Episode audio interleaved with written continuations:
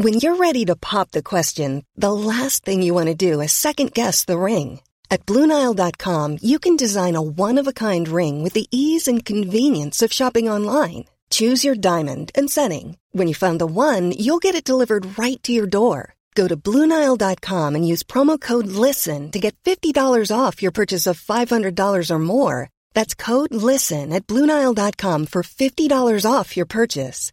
Bluenile.com code LISTEN. Sit, boo boo, sit, boo boo, sit. Grr, arr. Good dog. That's some bad hat, Harry. Get any of that? Not a doctor. Bye, have a beautiful formula.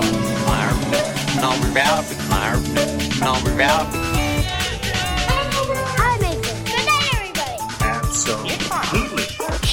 Hello and welcome to Hunting Seasons, the podcast that dares to binge watch, deep dive, and break down a season of television each and every episode. I'm Broderick Gordis, I'm Damas Leary. and today we'll be discussing A League of Their Own Season 1. Damask Leary, what's the happy haps? Um, well, we were just chatting about it just then. Um, so I really enjoyed watching Paper Girls, and now it's been cancelled. So that's that. Yeah, this is an interesting one to bring up actually because it's sort of it's like on the the sub list of the shows we might review. We've had Mm. an actually a reviewer request to check it out, and I didn't know until I saw your tweet the other day that you enjoy it, Yeah. enjoyed it, that you'd watched it. Um, in case we do do a full review, don't go too in depth. But what did you think of season one? Yeah, I really liked it. It was very, it was really fun. Um, I think there are a couple of issues here and there, but the majority of it was a really enjoyable show. I think young kids uh, into young teens, I should say. So kids and young teens will really like it. I mean, it's a fantastic adventure.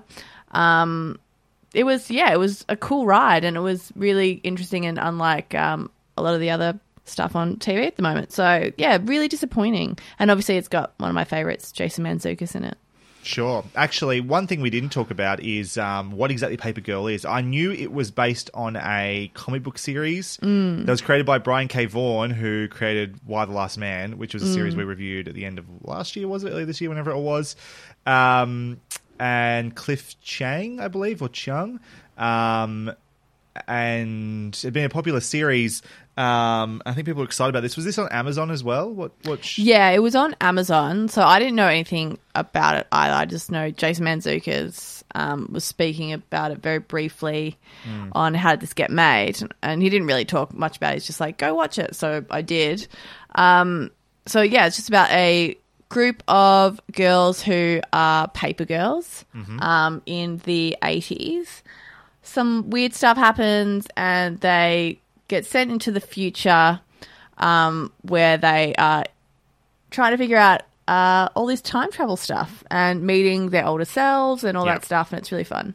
No, that was really spoiled because all of that was in the trailer that I watched Yeah. as well. But um, It's in like yeah. the first 10 minutes of the show. Oh, yeah. there you go. Yeah, it all happens pretty quickly. Um, so that's sad news to hear that's been and gone, basically. And the Yeah, problem is these things, these things is when they've been and gone like this, sort of flown under the radar, and I only really knew I knew about it, but hadn't really known it arrived. Mm. Wasn't hearing a lot of buzz about it, and now it's gone, and it'll probably never be spoken about again, which is always a sad thing. It is really sad. And, like some really great young actors in it. Like all the girls did a fantastic job. So very disappointed for them. Um, before we move into our review for this episode, I did want to also bring up something, a correction that I made over and over, a mistake I made over and over again on our Ms. Marvel review. Oh, no, I what have done? I wanted to thank Steve, um, a very devoted listener of the podcast, to bring this up. we were talking, and I was the chief person who stuffed this up, but we were talking Okay. about Ms. Marvel, and in episodes uh, four and five, Yeah. it takes place overseas in Pakistan, in a city called Karachi. Not Mumbai, which I said a million times over. Um, Ah. So I'm going to blame. Yeah, gonna- no, listen, hell. it wasn't pulled Yeah. up by my co-host, I might add. So uh, No, not at all. I didn't even notice. Fucking yeah, hell. That's, and that's bad. Either that's just me being shit geography, uh, or me being uh, closet racist. I'm not really sure which one it is, but um, uh, mistakes I mean, I think the made. listeners would like to know which one it is. it's the it's the first one. I want to believe it's the first one. Um, Uh, yeah, and so apologies for getting that one really Yeah, wrong. super sorry. Whoopsie. Really wrong. That's shit. um, Anyway, with all that uh, out of the way now, let's get to our spoiler-free review of A League of Their Own season one. Let me clue you in. Season in review. A League of Their Own is an American period sports comedy drama series co created by Will Graham and Abbi Jacobson as an adaptation of the Geena Davis and Tom Hanks classic 1992 film of the same name. Diverging greatly from its source material with new characters and storylines, the focus on World War II era women's professional baseball team, the Rockford Peaches, remains. Co creator Abbi Jacobson stars alongside Chanté Adams, D'Arcy Carden, Roberta Colindrez, Gbemisola Ikumelo, Kelly McCormack, Molly Ephraim, Melanie Field, Priscilla Delgado, and Ron Swanson himself, Nick Offerman. Season 1 of A League of Their Own arrived in full on Amazon Prime Video on August 12th, 2022, containing 8 episodes, each coming in at around 54 minutes, and took us approximately 7 hours and 10 minutes to watch. At the time of this recording, it has not been officially announced if A League of Their Own will return for a second season. The creators have confirmed that they are working on scripts. So before we get to our spoiler-free review, Damask, I did want to ask you, how familiar are you with A League of Their Own, the original 992 film? And um, are you a fan of this film? How do you feel coming into this TV reboot, we'll say, or reimagining? Look, you know what? Um, I'm not going to go too much into it because a lot of that is in my spoiler free Sure, sure. review. Let's just say I have watched the film. Um, and I was very excited, but also there's quite a bit of trepidation around a reboot being made. Sure. Um, yeah, I'm familiar with the, the movie. I feel like it was one of those movies that was on pretty regularly on TV. And I, I did go out of my way to rewatch the film before watching the series because I knew I enjoyed the film. I always had enjoyed the film. Um, wasn't necessarily one I owned. It wasn't like in my Blu-ray collection or anything like that, but had a Should good time with it, maybe. And I mean, Geena Davis at like at the height of her powers as well. Oh so it was my a good gosh. just, yeah, really defining, you know? really, You know? Yeah. uh, yeah, for both of us, by the sounds of it. Mm. And um, but yeah, going back to watch it, I realized I hadn't. I'd I'd seen the movie a lot. I'd Mm. probably missed the first half hour a lot though too. Does that make sense? That's got like one of my favorite lines in it in the entire film I when um, you- Jon yeah. Lovitz turns to a cow and says, yeah. "Will you shut up?" that was always gets improv, right? yeah. um, I realized I'd forgotten that Jon Lovitz was in it. I realized that I'm trying to think whereabouts I about I came into the movie most of the time, Mm. and it was about the time that Tom Hanks walks into the film. Do you know what I mean? Where he literally walks into the locker Does room and piss, takes a giant piss. I think Yeah. from there on, I sort of like knew the movie beat for beat just about. Mm. But but the bit before it, where they're getting, um, they're yeah, they're getting sort of recruited. I didn't remember at all, and it's Mm. There pretty important too because it really defines the character, the Yeah, dynamics between super the two main characters. Yeah. um, so that was nice to see that finally. Uh, but yeah, no, I was a fan of the show and hearing about this becoming a, uh, sorry, a fan of the movie and hearing about it becoming a TV show. Equally, like there's that moment, that idea of trepidation, like that. mm, can they do justice to the original? But also thought it sort of like made a lot of sense, like um, something that's based around so many different characters, that's female centric, that's obviously very political for the time, that is also can be played over multiple seasons, unlike the original movie, which is just over one season. It's sort of you could see how you could expand upon that original idea in a really enjoyable and gratifying way. So when in enthusiastic. And when Abbi Jacobson was attached to it so early on, D'Arcy Carden and these sorts of people, Yeah. it was like there was reasons to be enthusiastic or Yeah. optimistic. Well, that's the thing is that it was clearly going to be made by people who grew up with the film and Yeah. obviously loved it.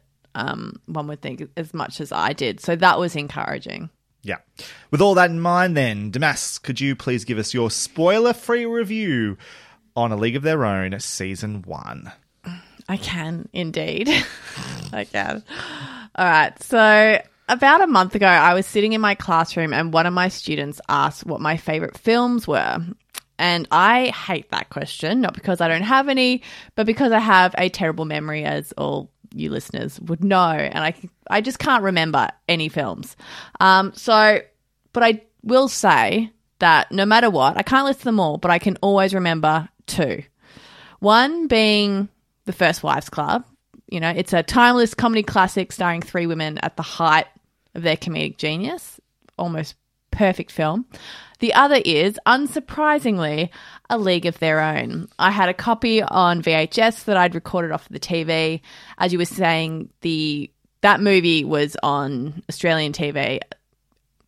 I don't know, like every three months. It, was- it was always, That, always on TV. Happy Gilmore. Yeah. Uh, uh, what's the other one? Billy Madison, um, Groundhog Day, and Terminator 2. I'm pretty Mm. Yes. sure. always just on rotation. Just Yeah, yeah. those. That's it. Um, yeah, the, it seemed to constantly be on the TV, but that wasn't enough. I had to tape it one day when it was on TV. I need my own copy. I need to watch it all the time. Even now, as an adult, I watch it probably a few times a year. Uh, to rewatch the film brings me back to, you know, being a teeny tiny girl playing in the backyard with a with a mitt in hand of a sport I had never seen a game of. I You really idea. have a baseball mitt. I had a baseball, a baseball mitt, a It's not baseball that bat. baseball isn't played in Australia, but it's not a popular sport by real standards. It was my brother's. I don't know why he had it, or maybe someone went to America and brought it back for him. I don't know why we had a baseball mitt, but we did. Interesting. Um, so I was constantly in the backyard, squaring up to the backside of my cubby house, throwing the baseball into my mitt, looking over to an imaginary Geena Davis. You know, I'd be seriously considering what kind of pitch I would throw. She'd offer up one suggestion with a hand signal. I'd shake my head. It wasn't the time for a curveball. It was the championship game. The bases were loaded. I couldn't risk it. Then finally, Geena and I would agree, straight down the middle with lightning speed. Bam! The ball would smash up against the cubby house. Imaginary Geena had caught it. I'd toss my hands in the air and celebrate my victory. I'd brought it home for the Rockford Peaches. Now it sounds it sounds very braggy to say, but I won every championship I ever played in that backyard. I am to this day undefeated. Yeah. Oh my god. I Every can't believe time- you don't lead with this. This is incredible. Every time those imaginary bases were loaded, three strikes, they're out, you know? And the, the, the crowd cheered. Look, I was a little girl who had scraped knees, wore baggy shorts and basketball jerseys. I spent my days climbing trees, sword fighting, and imagining a great big life full of boundless adventures. Having a film that depicted women having their own adventures, surrounded by possibilities and a fiery desire to be somebody, that meant a lot. I didn't fully understand why I was so in love with that film. I now do. So, and it's many reasons, not So just the obvious. there's a few. Thank you. so, when I say that this film, or that film, I should say, is ingrained in my soul, I mean it. I have a Rockford peach patch, not on a uniform, but on my heart. So, to come back 25 years later from when I'd first seen the film to a recreation of something so precious and to find that it reflects me in a way that I couldn't have even imagined as a child is joyful in a way that is difficult to describe. The original film showed me various manifestations of womanhood. These depictions were limited by the time. It was the 90s after all. However, it still made space for me as a little girl to see myself. But now in 2022, so much more space has been made.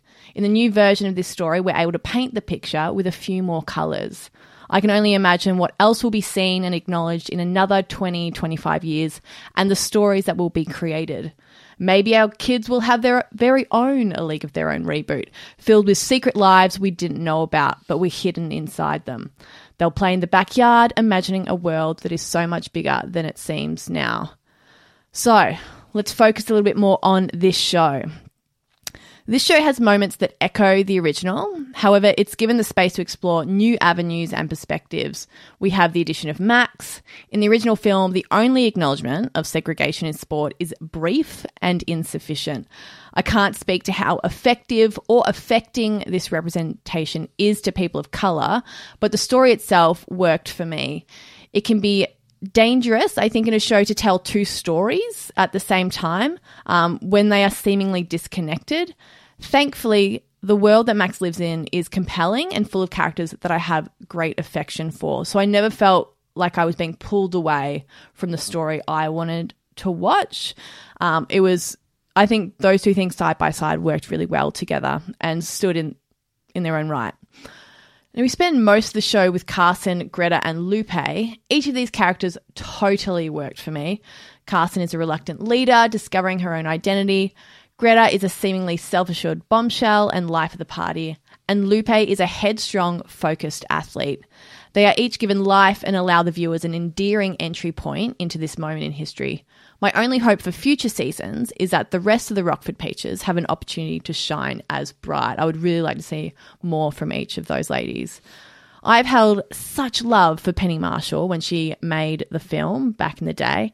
I have now almost the same amount of love for Abbi Jacobson and Will Graham. I really, really enjoyed this show. It added new depths to a property that I consider a religious text. Also, they made it super gay. Like, really gay. You guys, this show is so gay. And for that, I give it five out of five Rosie O'Donnells. When you told me that before I started watching it. I think you just like this. It's really gay, and I was like, oh, okay. And like I watched the first episode, oh yeah, I see. It's it's pretty gay. Yeah. And the second episode, like yeah, this is It's pretty, pretty gay. And the more when I was like, wow, this show is really really gay.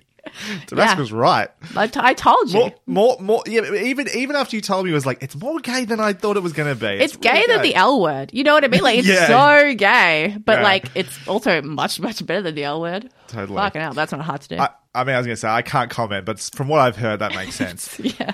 Um, all right. It's it is always an interesting proposition to remake or revive something so beloved. It is risky um, to change things, but you also wa- don't want to just be derivative of the thing that came before it. And there is a decent amount that is similar about uh, A League of Their Own, uh, the TV show, to the movie. It has obviously the same setting, has the same basic setup, has the same baseball team, the Rockford Peaches. It has a similar mix of sport, comedy, and the drama genres. And on those fronts, I think it's the TV show is similarly effective. If there's one bit I think is maybe lesser, particularly lesser than the, than the movie, um, it's the baseball. I think, which is not necessarily what the show is trying to do, obviously, but we can't deny that baseball and sport is a part of the story. And I think the the baseball is better handled, or the sports are, uh, somewhat better handled in the movie. I think so. If you're coming here because you want sports capital S genre, which is a thing. Like I talk about how much I love sports movies like Creed and stuff like that. Then you'll get it, but you might not get as much as you want. Um, I think the comedy is there, if not more so, and obviously a bit more modern and sillier, but it charms just as equally as the movie does, I think. Um, while the dramatic thrust, while equally rooted in character and interpersonal dynamics like the movie is, is thematically the biggest departure from the movie. Uh, in many ways, the movie is about two things. Number one, can women's baseball be a genuine popular sport? And then there's the complicated sister relationship between Geena Davis and her, whose name I can't remember all of a sudden, the character's name, and Kit, the sister. Um, the first part is still there. The bit about like women's baseball, can it be popular, can it succeed?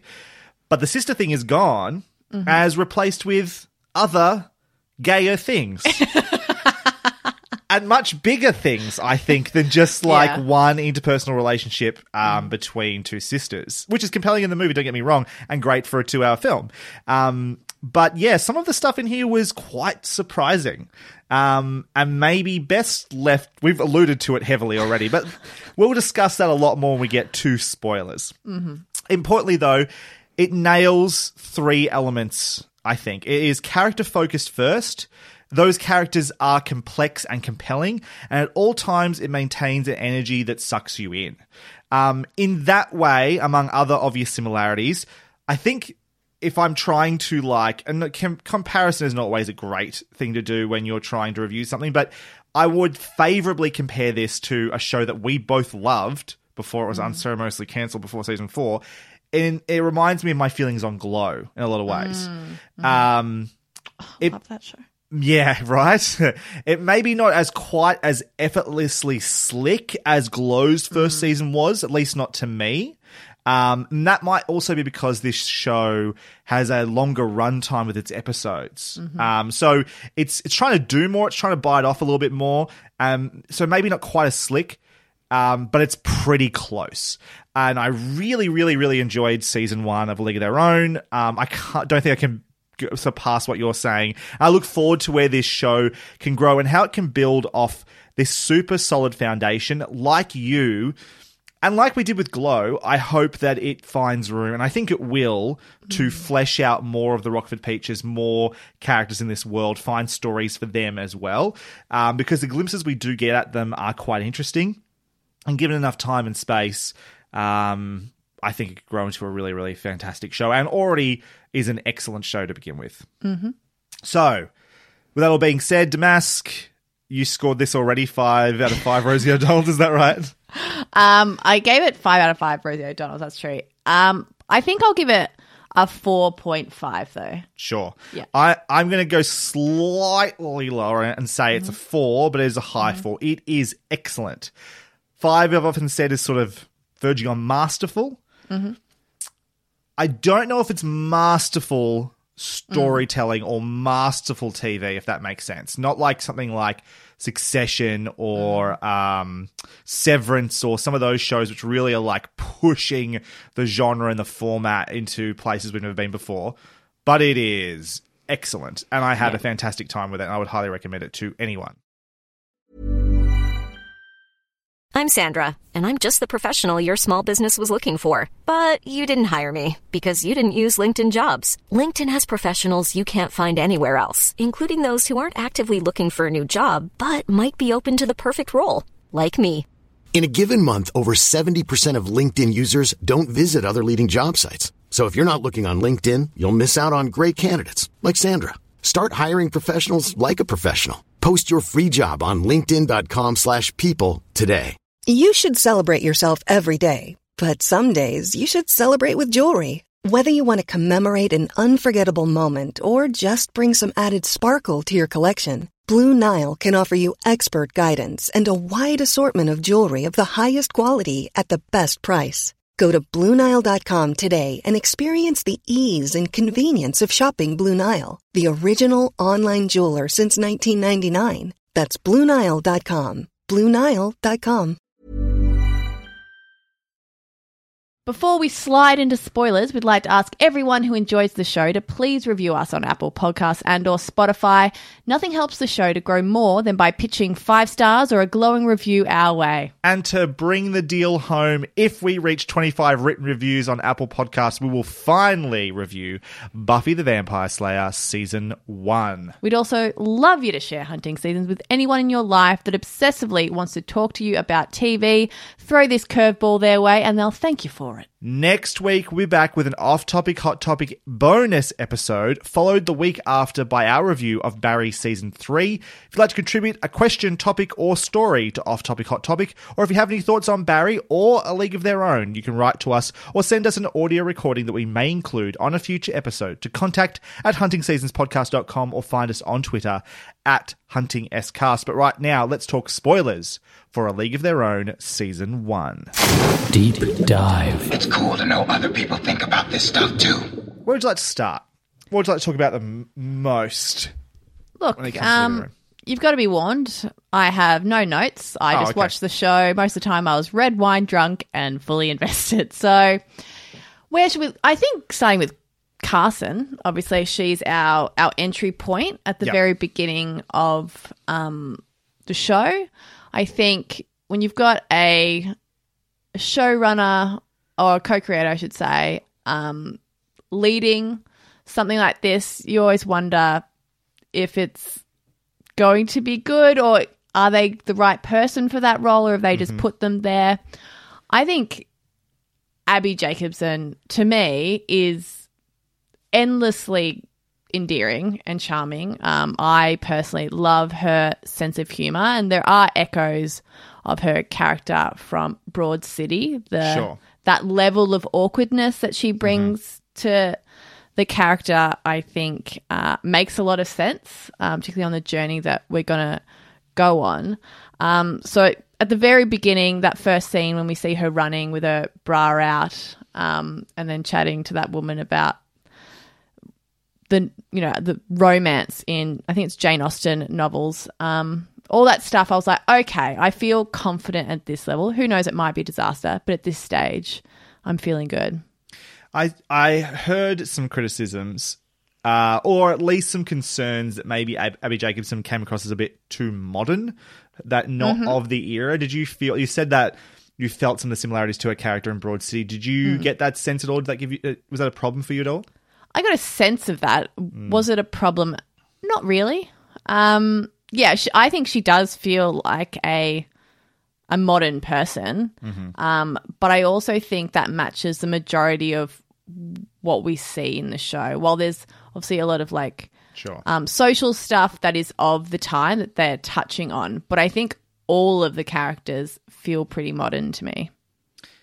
So there's a, a few major storylines for her. I mean, just her running away from her husband Charlie, who is Mhm. Gone to war, as um, Harsh, was yeah. big part of what had been hap- what, what happens with our characters in the movie as well, obviously. Um, but then, unlike the movie, um, she forms connection, a romantic connection with particularly with Greta, basically with Yeah. D'Arcy Carden's character. Um, how did you find that storyline? Oh boy. D'Arcy Carden. Look, um you know, honestly, I feel flustered. I feel flustered, even thinking about it.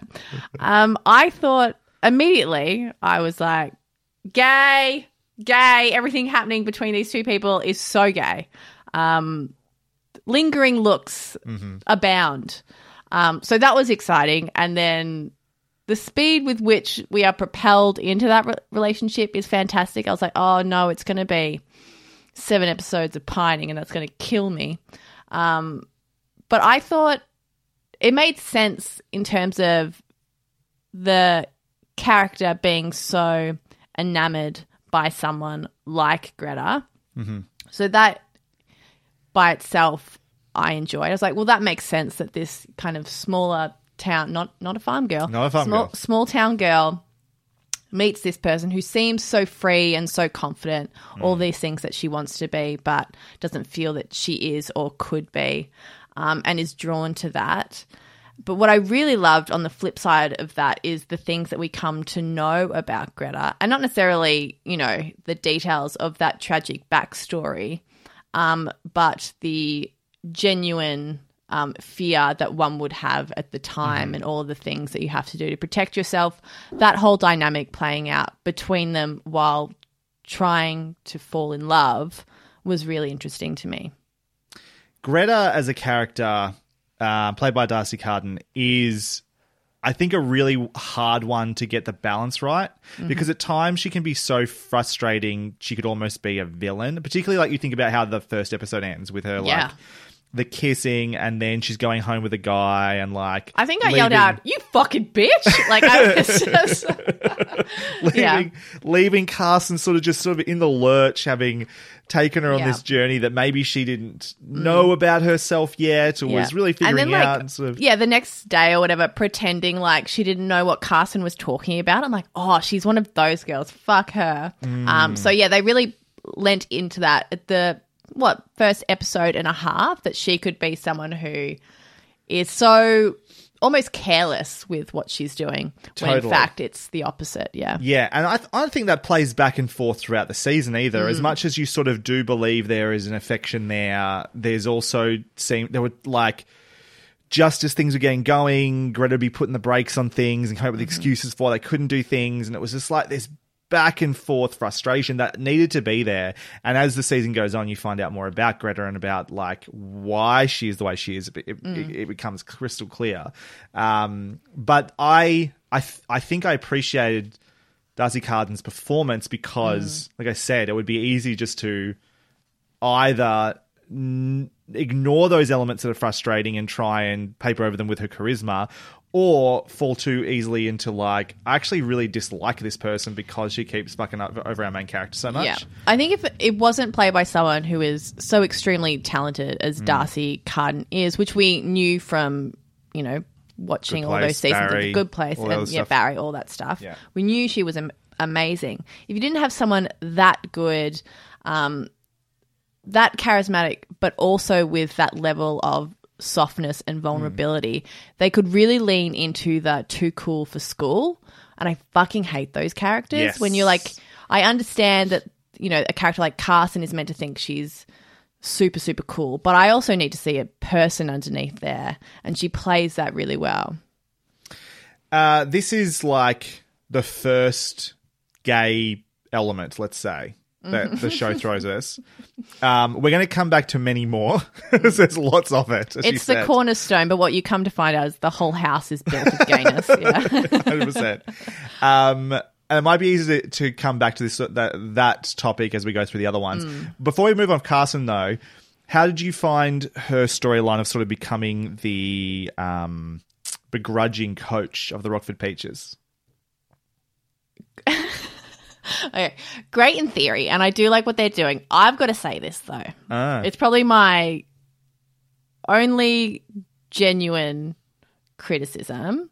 Um, is that I don't think Abbi Jacobson is good at giving inspirational speeches Sure. because like there is an air of someone's gonna like throw a pie in her face or something. You know what I mean? There's like an element of there's always going to be this kind of um, squeamish uh, edge of em- embarrassment about her and her performance, and so for her then to flip into I'm going to inspire this group of women to believe in themselves or to like fight it out one more time. I, I there were moments where I didn't quite believe it.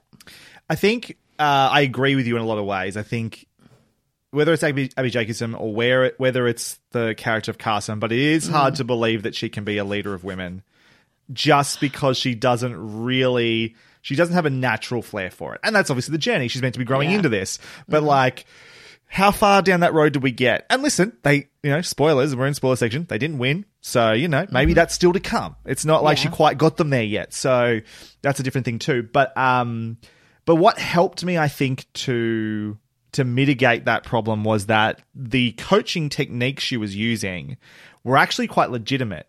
Things mm. like, getting other people to get involved and to give those rousing speeches, to build connection through vulnerability and all these sorts of things. Little things that we've they've maybe touched on in shows like Ted Lasso and stuff as well.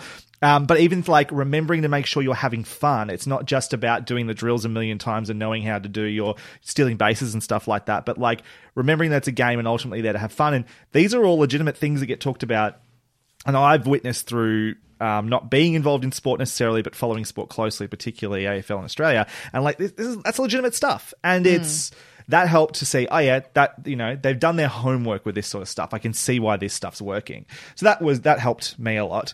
Um, I thought it was interesting though, and a great choice ultimately. That obviously in the movie, if we're talking about differences, Tom Hanks's character is Yeah. their manager, and that's a big part of it. They have this male washed up um, baseball player who comes in um, to take over, and he's unenthusiastic to begin with. Uh, but needs to learn to sort of do it for them and, and find the joy in it and get as, as invested in the, as the women are. Um, how'd you find that change um, from the movie? Well, one, I think the casting of Nick Offerman was so smart at subverting my expectations. I thought he was in for the whole season. Yeah, because I absolutely love Tom Hanks' character in A League of Their Own. Like, you know, we see that he has all of these struggles himself and genuinely loved the game as much as Geena Davis's character does, and that's how they really connect. Um, but he destroyed himself. He let himself down, and he hasn't been able to forgive himself until you know we see his journey in the film. Um, and then you cast Nick Offerman in the role as coach of the Rockford Peaches.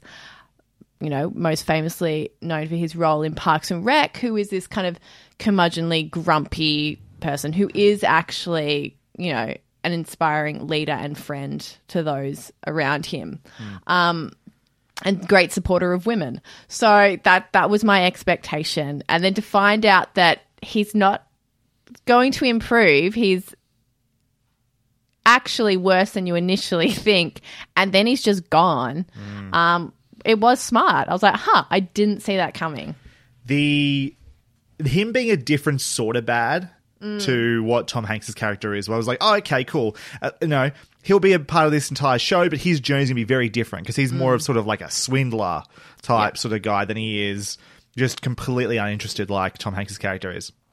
But then that's the bit I agree with you is like the fact that he just disappears. It's like there is no send off for this guy. He's just there's a bit happening over here during one of the games. He takes off and we never see him again. And no one talks. Well, I mean, it talks about, but it's like he doesn't reappear. He gets no moment. He's just gone.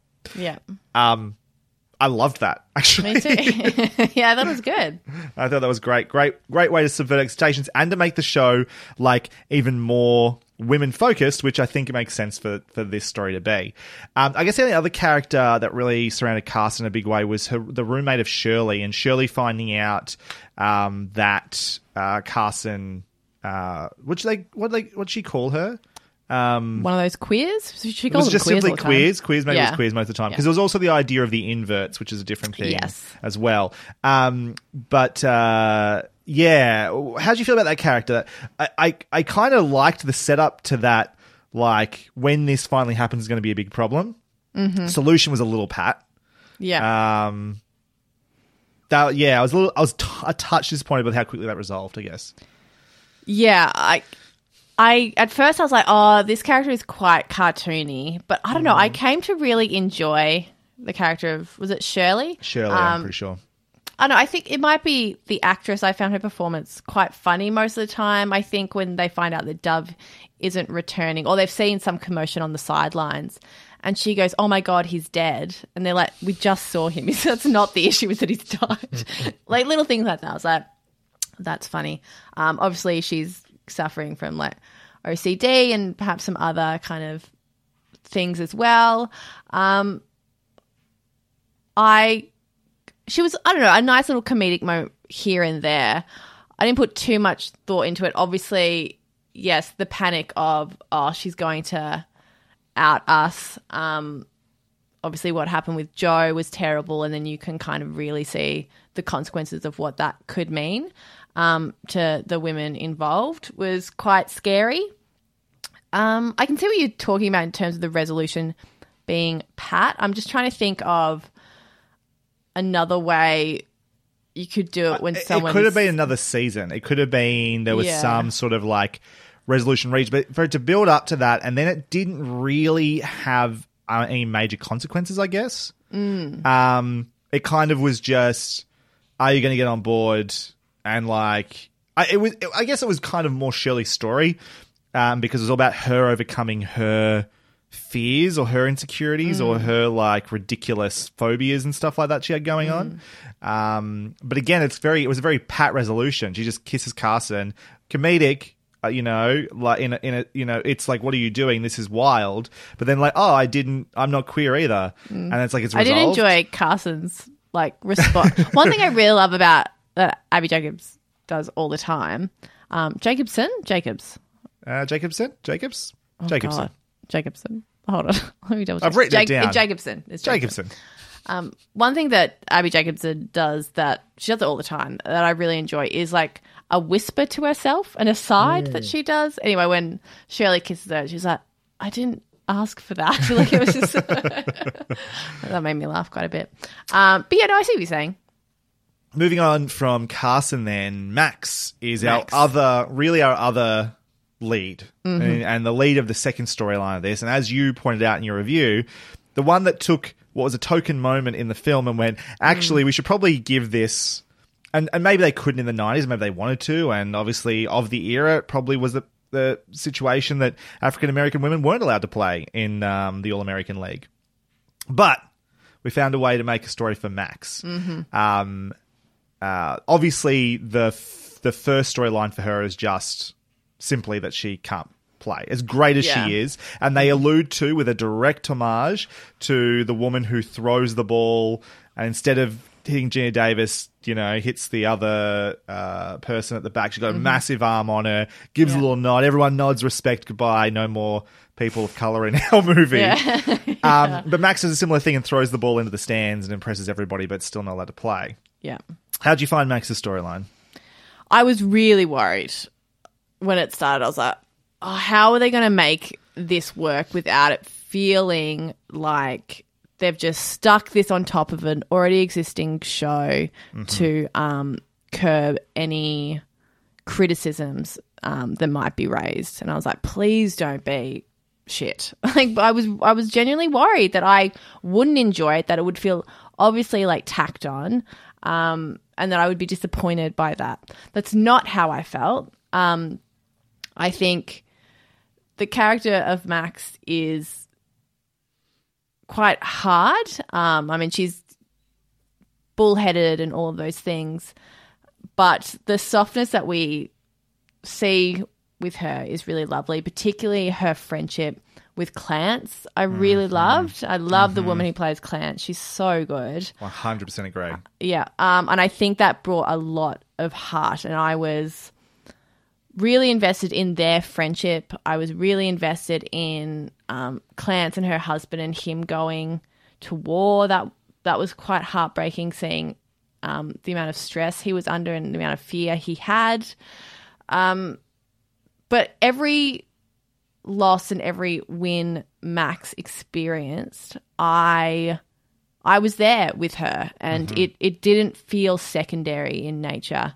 Um, it felt like this is this could be its own show as well, and we're going to give it just as much time and and love as as the other storyline, which was great. I was genuinely surprised how separate it kind of was. It was it's not that they didn't cross over in, in some little ways, particularly Max and Carson form a friendship. Um, they're sort of in the second half of the season, basically.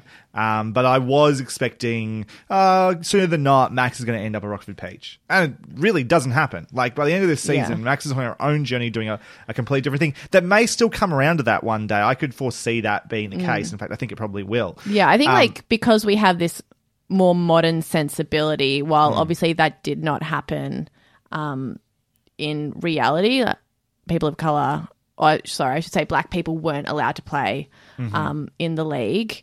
Um, I was like, well, that's not going to happen. But if the show continues to do its own thing, um, even more so than it already has, then yeah, it, it could happen. It can be done, and you can still tell a, a story about exploitation or something like that. Like there are there are many ways to still make Max's journey through the All American League very different from what Carson and the other girls are going through by nature of however that might come to pass. But anyway, Like pay, accommodation, All yeah, sorts treatment, all that stuff. Yeah, yeah. um, but we're getting way ahead of ourselves when we even Yes, talk about that because there's actually so much else going on with Max Mm. beyond even the obvious, just like segregation of black and white America sort of thing going on here. But I agree with you. on The first thing I agree with you on is just the relationship between like relationship between Max and Clance, which Mm. is amazing, and it, it just proves once again how important character is. It's like when you you form and there's just chemistry between these two leads, and I like being around them and I care about them. My investment is so much higher so quickly. Yeah. Um, it pays off in spades because you can have scenes with Clance doing her own thing, and I care. Her comic book thing that she's got going on, the stuff going on with her and her husband, um, the fact that by the end of this season we find out she's pregnant, I think is what they were Yeah. alluding to Yeah. there, right? Like there is all this other stuff going on there too. Even just the, the the strain on the friendship between Max and Clance because of Max's obsession and the things she keeps from him and so forth, or the selfishness she has about her own endeavors. I was on board for all of that. Mm-hmm. Just because that's fucking great to be around. That's all Yeah. it takes. Yeah, I wanted them to be friends, and if there was an Yeah. issue, wanted wanted them to Resolve solve it. Um, or if they were just having fun, I wanted to sit and watch them have fun.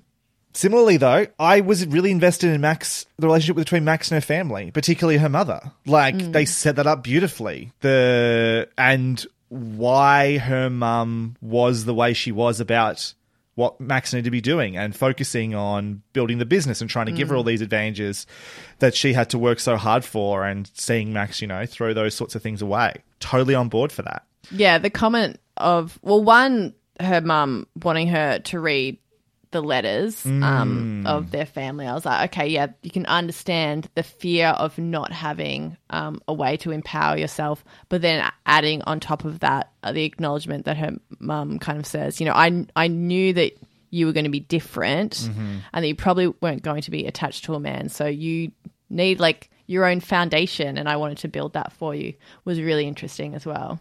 All of that stuff just seems so tangible and like the letters were a Mhm. great like even though max doesn't read those letters right Yeah. it's like just the the presence or the existence of these letters this idea something it just felt very tangible and not theoretical and like I, how could you not be that way if you're in her Mm. situation loved all of that i thought it was Yep. beautifully done um but then we go further with max in a place i really really didn't see coming a she's also gay and into women super Mhm. gay Mhm. has been gay for longer than Carson has. Been Yep. doing her own thing in She the did it background. first. Did it first.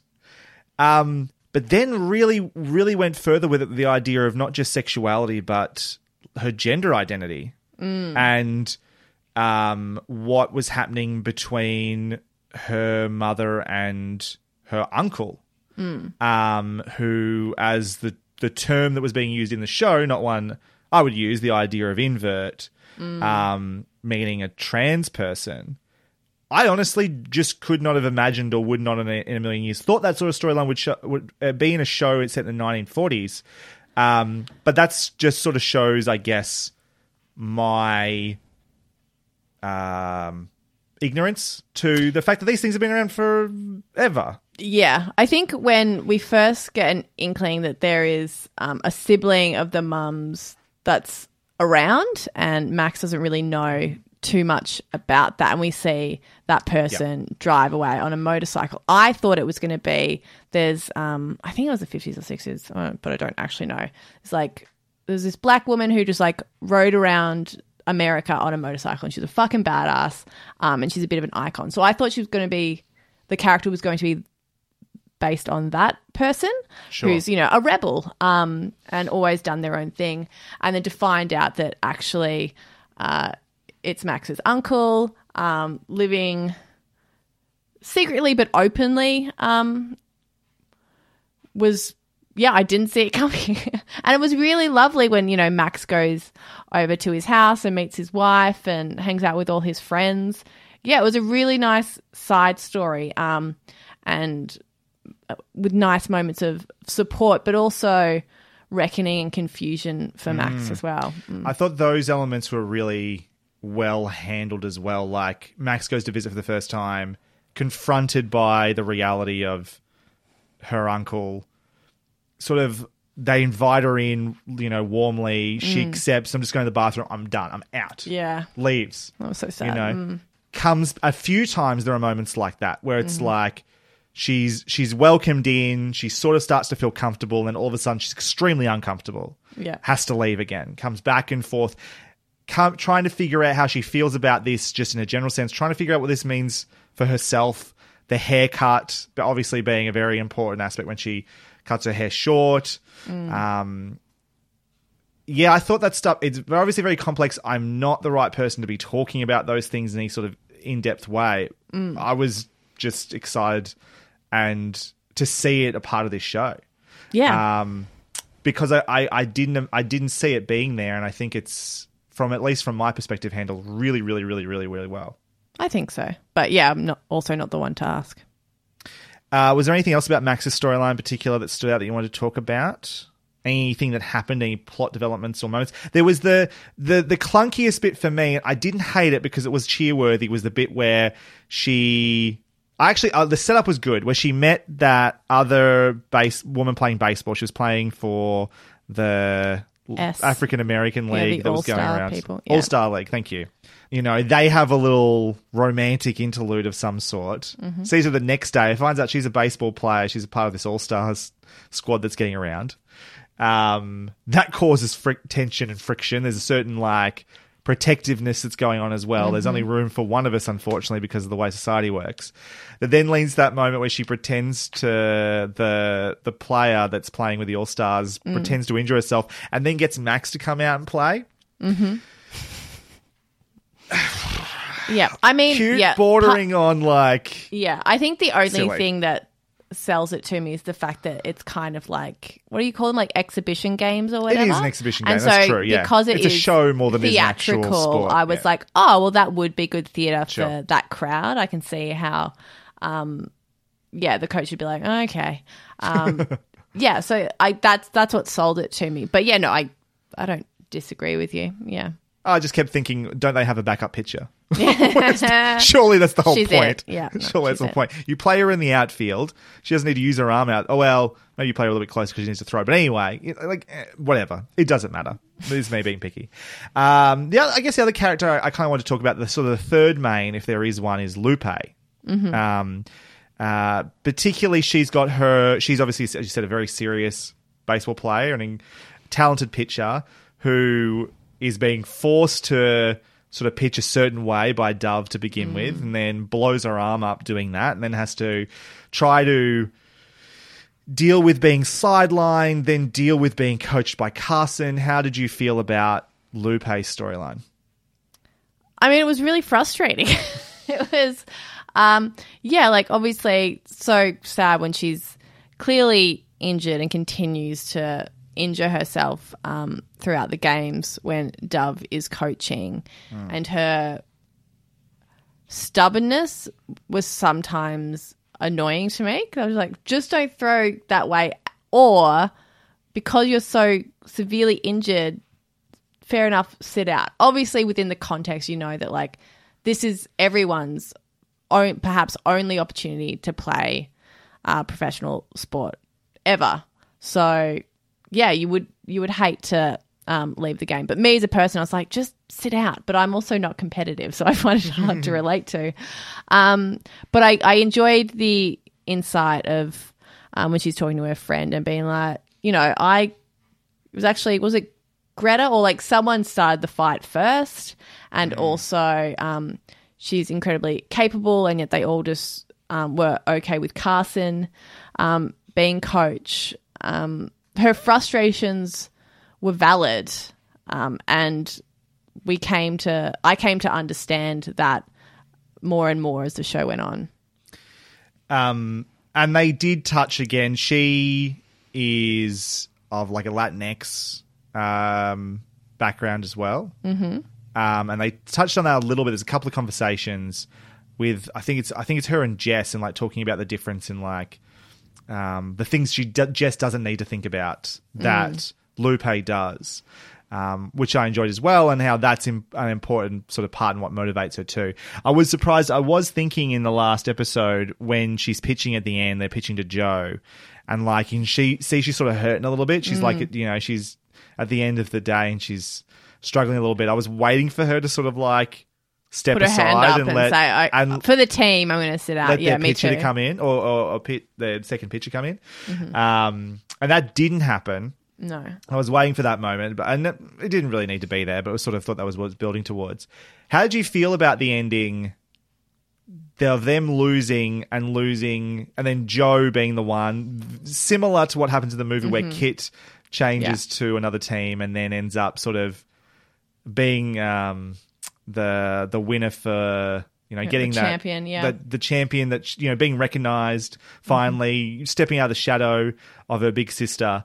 Um and in this instance it's a very different sort of scenario. Joe wins but then as she's rounding the first base fucks her ankle up and apparently if she doesn't crawl her way around that fucking diamond they'll be disqualified Yeah. which is the most insane thing i've ever heard in my life Yeah, that's a ridiculous rule, and they, if they haven't already, should definitely change that rule. um, But then, of course, everyone helps her up and walks her Mhm. around. An incredible act of sportsmanship because it's what it's all Yeah. about, really, guys. I mean, I was just shocked that. I mean, I'm sure he was in the world of the show, um, but that the announcer wasn't commenting on what was happening on the field. I'm like, the people at home should really know that this is happening because it's a great moment um, in sport history. Um, what do I think about that? I thought it was like a really sweet, lovely ending and allows our losers to be winners in in their own way, which is satisfying. Um, but it also lets them have somewhere to go, which I like too. Yes. and like Yeah, yeah. it's true. It's true to the the movie, obviously. well, like yeah, I figured they wouldn't win, and it would be a similar ending because I do think that's a great ending. Um, though I think. I, I still, shit. I yeah, Kit is a fucking shit, and then she's so cocky at the end when she's signing autographs and like No walks over to Kit. Geena after being a fucking bitch the entire film. Um, and she's like, No. "You're coming back next year?" And Geena's like, "No, this is my one shot. I was here for you, and you couldn't even give me a fucking championship." Anyway, uh, I'm with clearly you. that's Fucking, I got clearly no that's not the moral of uh, the film. But What is yeah. the moral of that movie? What, is, what am I? What am Geena Davis is hot. That's that's the moral. Um, she looks The moral beautiful. is let your bratty little sibling win occasionally. Yeah. Mm-hmm. Let them have the controller. It's okay. to Let them win at Donkey Kong or whatever. Yeah. yeah. Um, though I do think Geena Davis let go of the ball. That's just my personal opinion. Oh yeah, yeah. Yeah, right, right. Yeah. That's just that's maybe that's my fan fiction. anyway, what are we talking about? The ending of this show? That's the, that's the start of your fan fiction. Your fan fiction goes a lot of other places. um, um, I did think it was interesting, actually, in your review that you may. I imagine now you don't imagine yourself as her sister anymore in your fantasies. You don't imagine yourself as Kit. I was like, oh no, I was never. I was never. You were Kit. Damask? I was Okay, never. I was Damask. Yeah, Fair that's enough. how you always. It's always really clear when you're reading fan fiction, and it's like, oh, this person has just put themselves so they Mary can have sex with all the into it? characters. yeah. Amazing. yeah, it's very obvious when that's happening. Um, the ac- You know, actually using Mary Sue in an appropriate way, not like they are when they're crit- people are critiquing the new Oh Lord of the Rings show. Anyway, that is ridiculous. yeah, it is ridiculous. Ugh. Like, did they not watch what Legolas was doing? Yeah. With like he's running up and down elephants for goodness sake. It's ridiculous. Anyway. Anyway, way as it should be because it's Lord of the Rings. Anyway, um, what are we? Tra- the ending. Yeah. Um, it was. Uh, it, it didn't bother me, and like you said, yeah, we've got somewhere to go next year. The Rockford Peaches will be back. It'll be interesting because um, because of their position in society, who will actually be back, who's going to be traded, how how different that's going to look. Will be Hmm. I did think about that. There's so much room to like move characters in and out as you want to from season to Mm-hmm. Yeah. season. And I really wonder easy. if it's, um, you know, we've had a Rockford Peach season. Maybe it'll be more scattered across the league. We'll spend time with other teams. Obviously, we're going to be hanging out with Max and her team. Um, so yeah, who knows? We might not just be spending time with the Rockford Peaches. Any last words? Final thoughts. That's why you always leave a note. Do you have any side notes, Damask? Um, I've just got a shit ton of favorite bits, but that's about it. Go for it. Um, all right. Well, favorite bits. Um, It's a side note. It's smooth perfect. transition. All right. Uh, firstly, uh, just D'Arcy Carden making my heart race. She is um commanding. I'll say that. Good lord, really, really blew my socks off. Um, all the Carson and Greta kisses, the running away. That was like, it's like they made a fem slash video, YouTube video for me, but just elongated into a full on show. It was incredible. The fact that it actually is a league It's of their own as well. Is it possible yeah. they did find one of your and you just forgot that you wrote this? Huh, maybe I need to sue someone. Um, no, I'll just sue them for a role in the show where I kiss D'Arcy Carden a lot. Uh, oh, when they first in the first episode, when they um, so we've got Greta, Joe, and Carson first coming into the field, and one that shot just reminded me of the film, and at that point I was really excited, and then it pans across their face, and um, Joe and Carson just look so joyful, but then Greta is quite like tearful. Um, I don't know. It was just like it gave me like goosebumps. It was a really lovely moment. Um, all of Clance, like I said, every single moment of her, I fucking loved. Uh, Shirley's rituals when she's up to bat, I don't know, it was just Mm. very satisfying to watch. Um, and a nice, just little little moment. And also, this is something I've always wanted ever since I was a little girl, just like a Rockford Peach uniform. I just want one. I love looking at them. They're beautiful. Fair enough. Uh, I've got a couple of side notes. Um, at one point, Nick Offerman's character of Dove Mm-hmm. made a joke about making love to a man. But in this show, I just had to sus- expect that suspect that that was actually true. Like the show was so gay, I was like, well, obviously he's gay too. Like that's the only way this goes. Everyone's gay. Yeah. Everyone's gay. Uh, a line that I enjoyed from the announcer: "The fad that's spreading faster than fascism, night baseball." uh, and there were. I wanted to go quickly through the reference to the film that that I picked up watching Mhm. as well. Already mentioned Max throwing the ball in the first episode, throwing into the stands, much Mhm. like um, the African American woman in the movie. Um, there's also, as you said, so that shot when they enter the stadium for the first time, very similar. Uh, there's no crying in baseball, a line that's said many times by Tom Hanks' character as well. Um, I was happy with that inclusion. Um, Max at one point, oh yeah, uh, the pitcher that um, ends up giving her a first break throws the ball at her and Max catches it. I'm pretty sure, mm-hmm. something like that. Max catches the ball. I was like, that's what Geena Davis does when she first comes across Rosie O'Donnell and Madonna in the movie. I was like, that's direct reference. The song, obviously, the All American League Yeah. song. Um, then probably the one that stood out the most to me as being a, a, egregious, if that makes sense, Oh. Was when in the last episode, um, Carson catches the ball behind her back, which Yeah. is something that Geena Davis' character does in the movie. But I take, I think that's bad because when Geena Davis does it in It's in the movie, yeah. it's the context is we're trying to make this more entertaining, Yes. because no They've one's got to coming put to on see a it. show. Yeah. But in in this one, it's the fucking it's the championship game. Don't be doing that sort of showmanship shit. Like I said in my spoiler-free review, even I, as a child, knew it's championship game. We can't be playing games. Do you know what I mean? a- like this is serious. Take a fucking standard catch and be happy Yep. with it. Don't be doing that sort of show, showmanship. Didn't like that, Carson. Yeah. Oh, you Um, missed the the very first one, which was the running to catch the train. Oh, they're only catch train too, and even like the bit of like I think in the movie the conductor just sort of lets them on, and this Yeah. one's like, yeah, what? What? No. Yeah, like, do you have a ticket? oh yeah. Uh, that's true too. Um, uh, we we hadn't mentioned yet the fact that Rosie O'Donnell actually does have a role in this. She is. I I did wonder if they asked Madonna if she wanted to play her wife, because that would have been amazing. Mm, that would have That been would cool. that would have been amazing. Um, yes, Rosie O'Donnell is in it. I was. I don't know. I just that was amazing, and I loved that. But I was like, where's Geena Davis? Like, where's everyone? I just wanted maybe maybe we'll get that. Yeah, as as the show progresses. Um, but yeah, that was really really sweet to see her. Obviously, tragic circumstances eventually with what happens with that character. But like, uh, what I think is cool about that is like if you think about, yeah, I don't know, Rosie O'Donnell playing that character as well in this story, which is doing way beyond just can women play sports, um, and talking about things like um, sexuality and gender identity and that sort of stuff.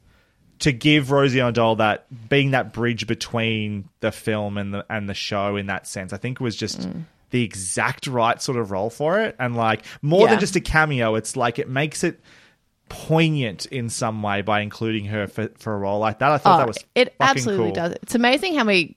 Well, I can only think of two actually, but like Rosie O'Donnell playing like queer coded characters in the 90s like i'm Yes. like now and then um and obviously a league of their own and now obviously things are changing where because the now and then character was was meant to be Mm-hmm. gay she's clearly a gay character but obviously made to not be in in the film eventually um and obviously yeah Rosie's more butch character in the film Mm-hmm. um, was probably the gayest of the bunch.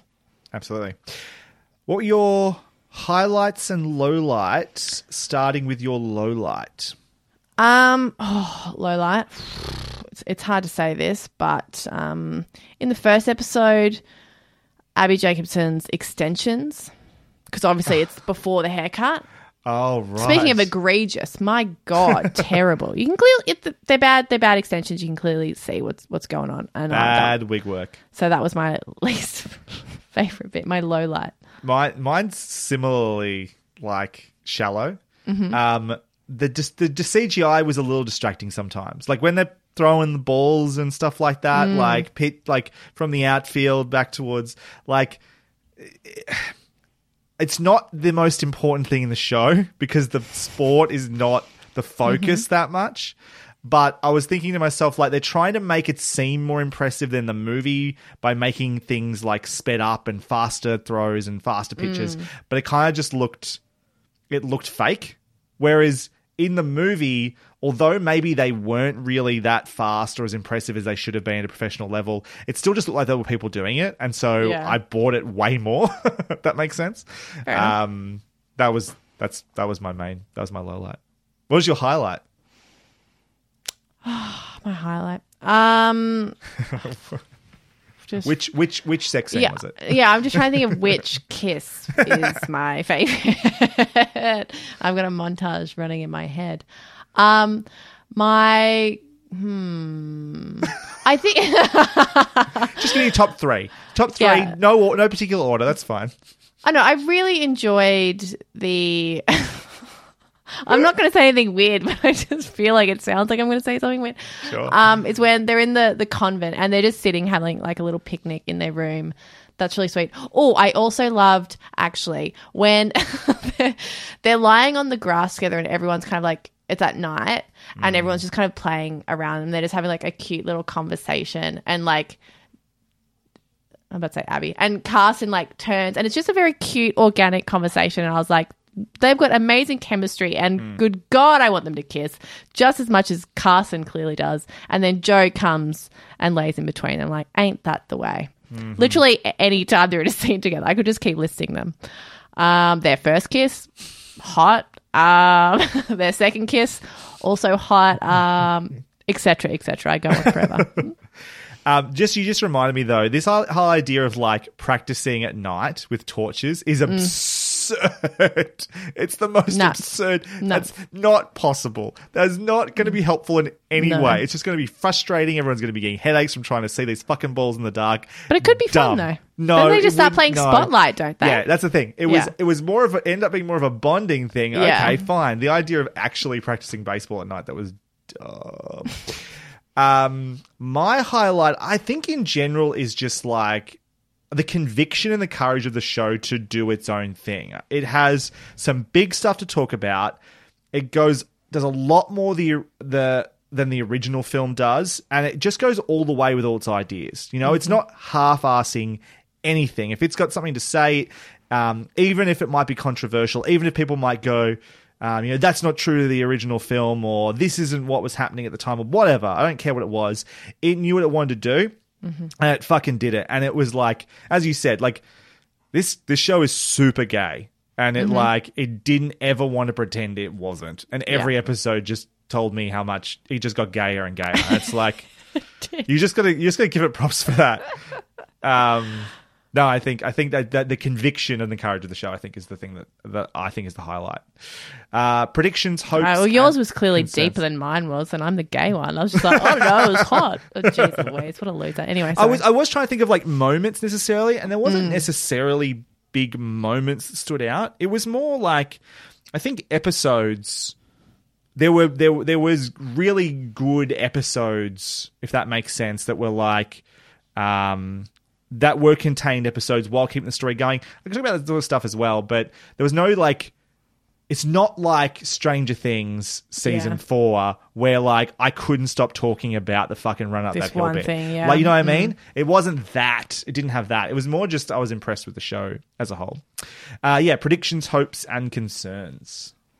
Um, my concern is that we won't get a season two.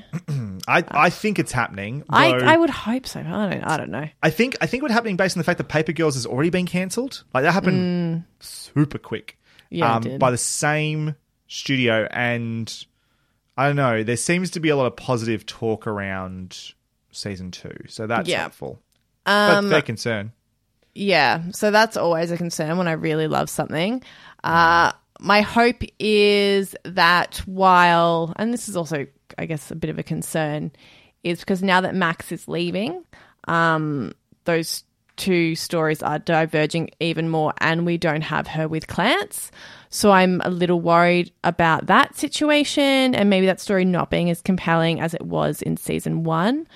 Um, and predictions i think we'll have some team mix-ups um, and because of that i think i reckon we might spend a bit of time with at least one other team Sure.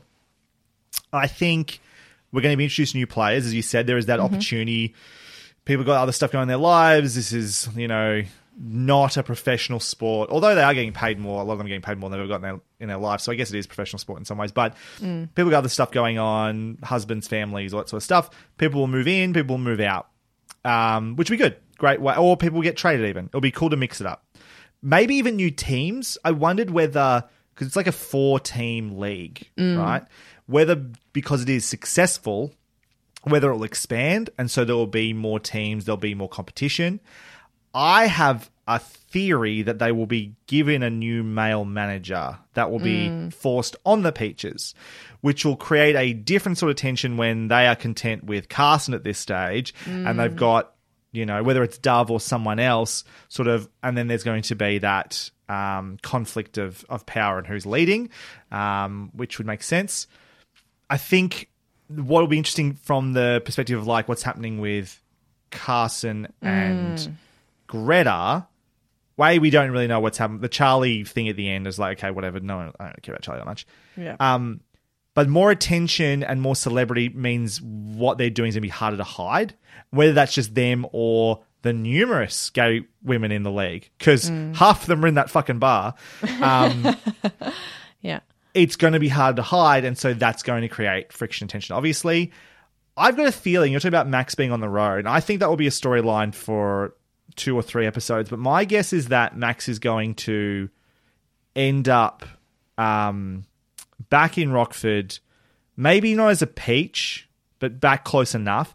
I hmm. wonder whether she might get scouted for a new. T- so if there's expansion of the league, maybe hmm. what they do is that they there is she gets scouted for an another team or maybe an all black team.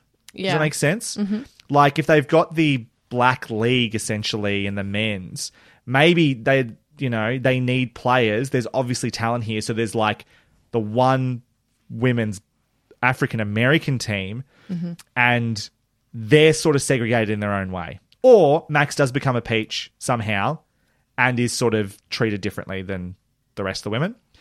Um, that's that's most of it. But I think they're going to find a way to get Max into that league one way or another. is my I hope so. I think I think it'd be good to tie it, to tie it back in, and again, yeah, just make it a different team in a different city, whatever it is. She has to, yeah, I don't know. We'll be interested to see how it goes. That's it. Thank you very much for listening to this episode of Hunting Seasons. You can find more of what we do via our website, huntingseasonspodcast.com. Our logo comes from Sean Kirkpatrick, aka at Shawnee Boy Draws. Our theme song and bumpers from Lucas Heil of Birthday Loyalty Club. Find links to their work in our show notes. You can also find myself, Broderick Gordis, on Twitter at b bgordis, B G O R D E S, Damask. Um, I'm nowhere personally, but if you want to get in touch, just tweet at the Hunting Seasons Twitter or email us, whatever you want. Next episode, we'll be back with an off topic, hot topic episode. And then again, uh, following that, um, with a review of Barry Season 3. Looking forward to that. In the meantime, thank you again for listening. We'll see you next time. Bye for now. Bye. Good night, everybody. Absolutely.